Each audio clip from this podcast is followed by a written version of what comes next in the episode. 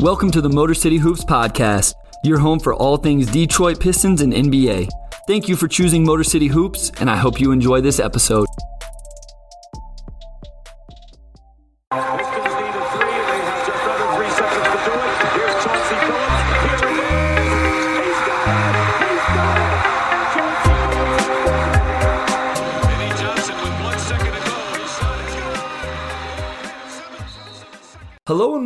Episode 60 of the Motor City Hoops Podcast, an instant recap and analysis episode from Thursday night's game versus Sixers.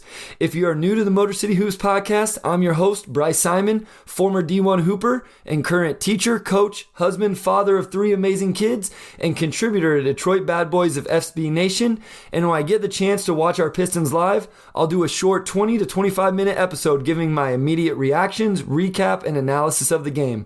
I'll start off by giving you a recap of the game, followed by my biggest takeaways, player of the game, plays of the game, something to keep an eye on moving forward, my thoughts on the opponent, and a brief look ahead to what will come next for our Pistons. Let's get right into this one. I'm recording immediately after the Sixers game, a 98 109 loss, a game where we saw the same starting lineup in back to back games and three out of four, so maybe we're starting to get a little bit of continuity with this roster as Cade Cunningham's back from his injury. The Sixers, of course, were missing Tobias Harris and Isaiah Joe with uh, Uh, COVID protocol, and then Ben Simmons still not playing. First quarter starts out and it's a lot of fun. The whole first half was fun, guys. I, if you know, if you got to watch the game, you know this. If you haven't got to watch the game, it was a blast watching this team in the first quarter. And I think it had a lot to do with how fast this team played. I thought they were getting out in transition. We'll talk about defensive rebounding. Obviously, that's a huge component of being able to play in transition. But early in the game, playing faster, thought the early rotations, me and my uh, producer Wes were talking about this beforehand. The rotations and de- uh, defense on Embiid was really good right from the start. Joel Embiid actually in this game, guys, was a negative nine, and I'm not a huge plus minus guy, but I thought that was telling. I thought all game long they, they made life tough on Embiid. He obviously made some big shots or tough shots, but they, they made it really tough on him. Just a completely different vibe to the game was fun, exciting. Jerami Grant had a great first quarter. We're kind of accustomed to this, and this is something I want to keep an eye on. Is he gets off to hot starts and then it starts to fade a little bit, but he had 12 first quarter points, uh, a stretch in the first quarter, a missed Grant three, a missed Olynyk three, and a turnover combined with three possessions from the Sixers, a Curry three, a Drummond offensive rebound and finish, and a Drummond alley oop. Kind of swung momentum just a little bit, but there's a great finish to the first quarter that kind of brought that back and reeled it in that we'll talk whenever we get to plays of the game. So we start the second quarter up one. Frank Jackson makes a couple threes. Both of them, his feet are set. Like, I just wish you know, I don't pretend that I know more than anybody else, but I want to talk to Frank Jackson be like, Frank, just take the ones when your feet are set, man. Like he hits those two. He hit a nice pull up, like probably 10, 12 footer, I believe, later in the first half. And then in the second half, we saw him in those tough shots on the move, off, you know, running off screens. I just don't know that he's ready for that yet. I wanted him to be ready, but it doesn't look like he is. But I, I like seeing him make those those two threes with his feet set. The, the second unit is a big storyline for me in this one. Again, I hate to go to the plus minus, but with the way the rotations work for Dwane Casey right now, you can take a lot from that. And maybe it's because the Sixers only played eight guys, and so the second unit was always playing against starters for their team. But the entire second unit, negative 11, negative 11, negative 19, 19, negative 9, all of them negatives. And it just wasn't good. And I thought Kogo, Kojo and Trey Lyles haven't been great in the last few games. And I like the idea of those guys in the second unit if they're playing well, obviously. But those guys, along with like, I didn't even think Kelly Olynyk was super great tonight. And so it'd just be interesting going forward, seeing if those guys can kind of play a little bit better. Defensive rebounding and defense in general was not good for the first six minutes. It was, it was kind of a weird thing. I've preached that when this team starts making shots, which they did shoot over 40% from three for a little while, and then it dipped back down to 30 by the end of the game. But early in the first half, we're making shots. The offense looks good. We end up with 66 points at halftime, but the defense didn't really do that. And I kind of thought that's something we'd see when the offense is playing well, the defense would. But maybe this is a team that right now only has kind of enough focus and energy for one end of the floor. Six minutes and 30 seconds are when Cade and Grant come back and it's a four point deficit. Pistons lead lead, lead the league huge in bench points, which I talked about. And then the full starters come back in at 415, down five. And then, like I, they end up with a three point lead going into half. So a great stretch there. After the second unit kind of gives up a lead, the starters are able to come back in, finish off the last four minutes. Jerami Grant was incredible and end up with a three point lead going into halftime. As we move into the second half, guys, honestly, it's just not as impressive. It wasn't a great second half. It was an awful start to the second half. Immediately turns into a three point lead for the Sixers. Turnovers become an issue. We'll talk about talk about that more later. I thought down six, Cade finally hits his first three as a Pistons, a deep one at the end of the shot clock. I thought that's where we were going to make the run. We got a turnover, stop, Cade drive and then Grant misses a three, Cade misses a three, and it, it, didn't really come around the way I thought it was going to in that moment. I thought that was going to be the stretch where the Pistons really kind of take the lead and take control of the game. And just again, like we've talked about multiple times on podcasts across Pistons World, Twitter, K community. They're just not making shots right now. The game really just kind of lost its rhythm in general in the fourth, uh, in, in the third quarter for both teams. And I just, again, I talked about the transition. I just didn't feel like we saw the transition in this quarter. We only scored 16 points. And I just, I wish we could have seen the transition. I know that comes with stops. Go into the fourth down four and another slow start. This is another scenario where I thought Kelly Olynyk wasn't quite, quite great. We need these vets to be good in the second unit. The lead quickly ballooned to 15, and I even thought Dwane Casey went back to those starters fairly quickly in the fourth. I thought he kind of, you know, Saddiq Bey played the whole third, and I think he was back in in the fourth with like eight minutes to go. So not a long um, rest there for Saddiq Bey. Left thumb injury for Hayes, kind of worrisome, but he ended up playing. Down 15, we had one little run there. Grant got an and one stop. Cade two free throws stop. Cade two more free throws. That got it down to eight. And then Embiid hit a tough, tough shot on a possession where Isaiah Stewart played great defense and Cade and Grant follow up with back to back turnovers. And that was it for the game. And like I say, end up with a loss, a 98 109 loss to the Sixers. My biggest takeaway, guys, as we continue to move through this, is Cade Cunningham. I, I know he's the number one pick, so we're going to talk about him.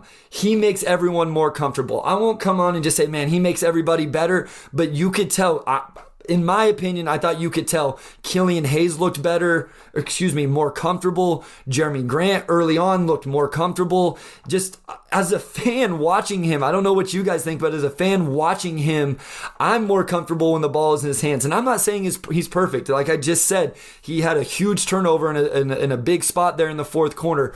But I take a lot of um, confidence and comfortability whenever Cade Cunningham has the ball and he's going to make the right decision. And when the shots start falling again, he didn't shoot the ball well tonight. He did not whatsoever. You look at the box score, and the box score looks good enough that'll probably keep some people off his back if they just look at the numbers. But he didn't shoot it well. But I think he just, he's really good for this team, really good for this offense. I love his demeanor on the floor.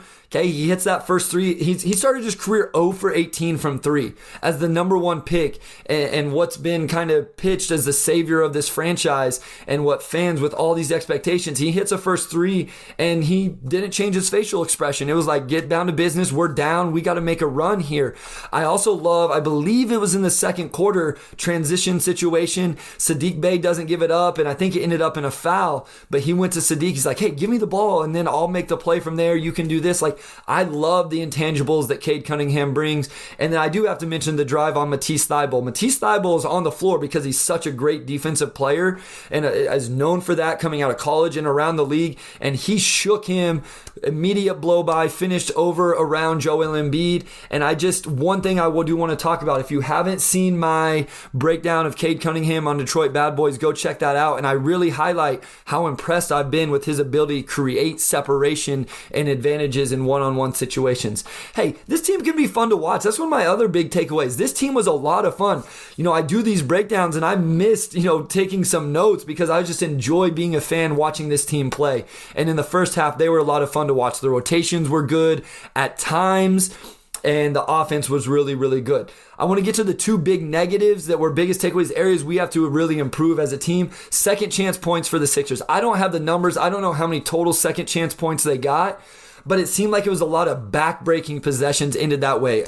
We needed to stop. We're starting to gain a little momentum, give up an offensive rebound, and then they bang a three. And then it was the same story with the turnovers. Only quote unquote only 11 turnovers. Like I don't think that's bad, especially for a young team.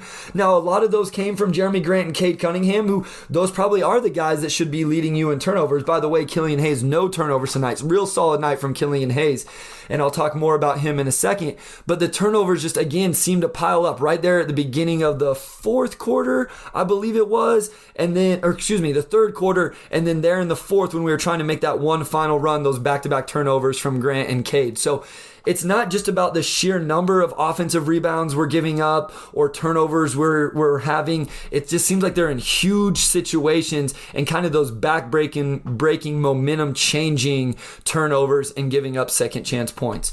Player of the game, guys. I'm almost, I'm a sandbag a little bit here. I'm gonna call this player of the half.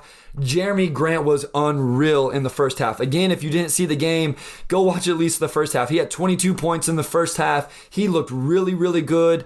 He only ends it only he ends the game with 27 on 11 to 22 from the field, six boards, four assists. So still a really good game from Jerami Grant for a game that we lose by 11 points. He's only a negative two in the plus minus. The third quarter he definitely cooled off, and then the fourth quarter struggled with those turnovers, them running extra defenders at him, and he kind of struggled making the right reads and decisions out of that. Something hopefully he'll go be able to go watch the film, learn from, and get better. And then I'm going to mention Cade Cunningham just a little bit. He did end up with a double double, 18 points, got to the free throw line, I believe, 10 times tonight. And then he also had 10 rebounds, four assists. So a really good night. Yep, 9 to 10 from the free throw line for Cade Cunningham. So a double double. Four of 17 from the field, not great. One of seven from three. You know, he's taking good shots, in my opinion. You know, I had somebody kind of question me on Twitter if they thought he, if I thought he was shooting too much. I think that 15 to 20 shot a night is the range for him, especially while a couple other guys, like Isaiah Stewart's not going to be high volume. Killian Hayes isn't going to be high volume. And we'll talk about Saddiq Bey here in a little bit and something to keep an eye on moving forward. As far as play of the games, it's going to be plays of the game. It's going to be all from the first half, guys. Four minutes, 40 second mark in the first quarter. Okay you guys have to go check out this defensive possession. Go find it. Um, maybe I'll do a breakdown of it at some point, but go find it. They double Embiid, and you can see it coming. I believe it's Cade that goes to double. Killian's already ready, ready to rotate as soon as the pass is made. He rotates. Sixers make one more, another rotation, make one more, another rotation. Beautiful rotations, lots of possessions like this. But then they give up a baseline drive. The help came, I believe, from Cade Cunningham, and it ended up in a turnover. Just a beautiful defensive rotation, beautiful defensive possession from the Pistons. I love that kind of stuff. I don't know if you guys are interested in that and intrigued and excited by the X's and O's and the nuances like that, but I loved it. That's textbook double team and rotate out of it and then a run right at the end of the first quarter. I talked about how there was a bad stretch there from the Pistons. Well, how about how they ended it? They run the same, I laugh, they run the same baseline out of bounds we've seen from them for like four or five games, and it continues to work, all right, which surprises me so much. But to the Pistons' credit, they execute it. Grant with a tough finish through contact from Joel Embiid. Olynyk gets a steal and then hits like a 35 footer, 40 footer at the buzzer, and just a great way to end the first quarter. I thought that was a great sequence of, of possessions of plays right there for the Pistons. And then the final one, like just a singular play on this one, Isaiah Stewart at 5:30 in the second quarter goes into the dribble handoff, fakes it, crosses over, and then double pump dunk. It was all over. I'm sure if you check out Sports Center or any highlights, you're going to see that play from Isaiah Stewart being talked about. You know, and, and more than that, though, guys, like I know that's a play of the game and it's a highlight reel. That's the stuff we need to see from Isaiah Stewart. There's two aspects of his game I've talked about I'll talk about the other one here in a little bit when I talk about something to keep an eye on. But that is something we need to uh, keep an eye on with him as well. Is in those DHOs, is he able to turn the corner? Is he able? If they overplay it, can he cross over? If we go back door, please go back door coming into those DHOs. Is he able to throw the back door pass? So something to keep an eye on with Isaiah Stewart moving forward. Other things, other takeaways from this game to keep an eye on. Hayes and Cunningham trading on ball responsibilities. I thought especially especially in the first half, they found a really, really good rhythm. Who brought the ball up? Who initiated offense? Who was being aggressive? I thought they looked really comfortable playing together. I know there's been questions about it.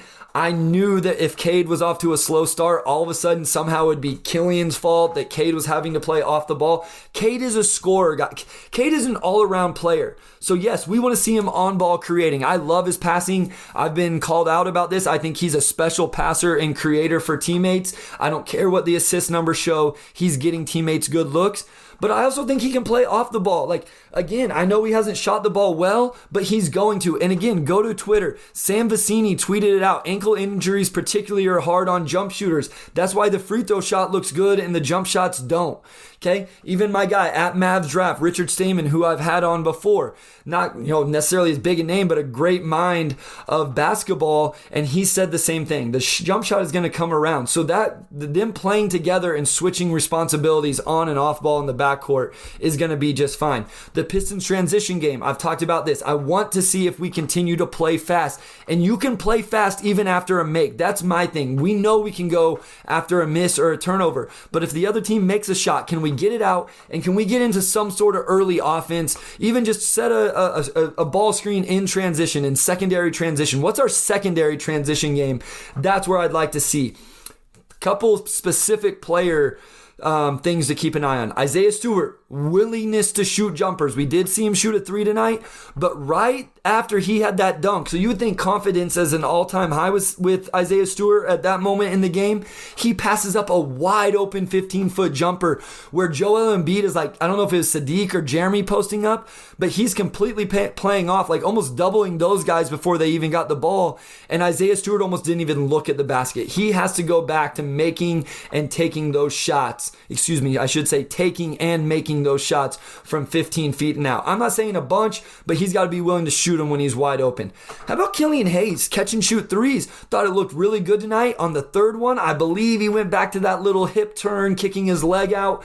Didn't love to see that, but the first two looked pure and that's something to really watch for. I feel like in catch and shoot, again, I don't have the numbers, but I feel like in just pure catch and shoot three situations, Killian Hayes has been solid. And overall tonight, 10 points, four boards, two assists, no turnovers. I thought it was a really solid night from Killian Hayes as he continues to take baby steps here early in the season. And then maybe the biggest thing for me right now is Saddiq Bey. And I'm kind of working on a breakdown for Saddiq Bey, trying to compile all the clips and get through enough games to make it, you know, unbiased so it's not just from one or two games. But his aggressiveness, his passing has gotten better. His playmaking and decision has gotten gotten better. But now all of a sudden he's t- turning down shots. We saw, I believe it was last game, he turned down a three and then ended up taking a tougher three. Tonight he went back door, caught a pass, and tried to drop off instead of just shooting a little 12 footer. I just think it's something to keep an eye on moving forward is Saddiq Bey's aggressiveness, especially looking to score the ball. Part of that is being a good passer is you have to be a threat to score the ball first. So I, I want to see him continue to shoot. He only had nine shots tonight. Not a bad all around game. Seven points, five boards, four assists. So the passing is there. Like I, don't. I'm not. I'm, I'm very high on that. I love that we've seen that from him. But I want to see him being a, a scorer and be aggressive as well. He should take the third most shots on this team. I think he should be up there in the 12 to 15 shot attempts. You know, if Grant and Cunningham are 15 to 20, Saddiq Bey should be 10 to 15, 12 to 15 in that range. Now I want to move on to the Sixers just a little bit before we look ahead to what's coming up for our Pistons and, and just talk about the, the 76ers a little bit shorthanded tonight. They still find a way to win against a Pistons team that obviously isn't very good, especially right now. But Seth Curry, man, that guy is so freaking good. He cooled off a little bit, but he has 23 points, 9 of 14 from the field, and he just makes shots. You can see him oozing with confidence, and I really enjoy watching his game. And I just think he's a little bit underappreciated and undervalued, you know, partially because of his brother, Steph but also, I think it's just kind of known as just a three point shooter, but he does a good job, like shot faking. You know, he made five non threes tonight. You know, he made five two pointers tonight as well. So he kind of got that all around scoring game. Really impressive from him. And then the other thing is Joel Embiid. He had a tough night. I talked about that. Here's what's funny. I say Joel Embiid had a tough night. He still had 19 points and nine boards. So that's a tough night for Joel Embiid. I do really think the Pistons made life tough on him. But what it does is because you have to double him, it makes it really tough on you as a defense because now you're rotating, you're in scramble mode. Maybe that's why the defensive rebounding was so hard tonight was because we were always in scramble mode. Probably had mismatches, got you know guards trying to put uh, box out bigs, but it just it's a guy like that makes it so much easier on your offense and so tough on the defense when you know he can go get a bucket one on one. So you're forced to double him, and now you get those other guys chances to score. And they had enough guys, even without Tobias Harris, to score the ball. Shake Milton was really good tonight. He had 16. Tyrese Maxey had 20. Maxey played 44 minutes tonight and was an efficient 8 to 12 from the field. So those guys were big time and looked really, really good.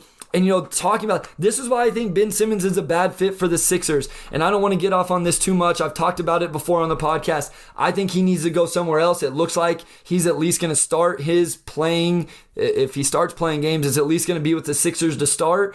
But I don't think he's a great fit. I think they need to flip him. Go get another guy that can bang shots. You have your focal point of the offense, a guy that can draw doubles, and Ben Simmons playing off that isn't necessarily ideal. And then one other thing, this is just kind of an interesting thing, kind of funny. Uh, Georges Niang is a talker, man. Like he's a trash talker, and like even as an opposing team, a fan of the opposing team, I don't even mind it. I kind of enjoy guys like that. But you see him banging a shot and then talking to the Pistons bench, and I think Cade missed like a, a little 12 footer on a baseline out of bounds play, and you could hear someone yell, "He can't make a shot!" Like I assume that was Niang. So I just wanted to throw that out there. I thought that was interesting, kind of fun. Um, I don't mind that. That's one thing I would loved about going to an NBA game, trying to set front row, is just hearing all of that stuff, all the trash talk and everything. I think that would be a lot of fun. So to wrap this up, guys, we're going to take a look ahead. Tomorrow night, if you're listening to this immediately after the game, or tonight, if you're listening to this on Friday, we have the rematch with the uh, Brooklyn Nets. We lost that game 91 117 in the first matchup. Obviously, that was a game that Cade Cunningham did not play. uh, excuse me, Hamidou Diallo started that game. Pistons leading scorer in that game was Cory Joseph with 13, Josh Jackson with 12, Grant with 11. Just a really, really poor night scoring the basketball for the Pistons, even though they shot it actually decent from the three point line. And the Nets kind of did it by committee that night. Kevin Durant with 23, Aldridge with 16, Harden with 18. Of course, you know, playing against old friends Blake Griffin and Bruce Brown. So we have that Friday night matchup and then four days off. Okay, Saturday, Sunday, Monday, Tuesday, and then the very highly anticipated matchup. I believe somebody will correct me if I'm wrong. The only nationally televised game of the year against the Houston Rockets on ESPN. Obviously, that will be number one versus number two, Cade Cunningham versus Jalen Green. So, a couple big games coming up. Nets team, obviously super talented and a team we've already seen. See if we can at least be a little more competitive. How Cade Cunningham makes a difference in that game and how this team responds playing back to back. And if they can bring some energy and enthusiasm and give the Nets a game there. And then, you know, a Rockets team that is in the same situation the Pistons in terms of rebuilding a little bit, one and six on the year. That's a game you have to think the Pistons have a chance to win and probably need to win just to kind of keep up morale and positivity. It's nice to get a win every once in a while. And, you know, just hopefully for the sake of Twitter and everything else, we see Cade Cunningham outplay Jalen Green. As always, I want to thank my guy Wes Davenport, who will just call the producer of the Motor City Hoops podcast and takes care of so many things behind the scenes to make the podcast better and easier for me. I also want to thank you guys, the listeners, for taking the time to listen to the Motor City Hoops podcast and all of your support for the content I'm creating. The next episode of the podcast will be released on Tuesday, the 9th, which will be our normal weekly scheduled episode. And I'll be joined by the man himself, Rod Beard of the Detroit News, to dive into everything from the past week and the beginning of the season as a whole. Thank you for listening, and we'll talk to you soon. Thank you for listening to this episode of the Motor City Hoops podcast. Please give us a rating, drop a review, and subscribe. For more content, including video breakdowns, make sure you follow us at Motor City Hoops on Twitter. I hope you join us next episode. Until then, be safe and be well.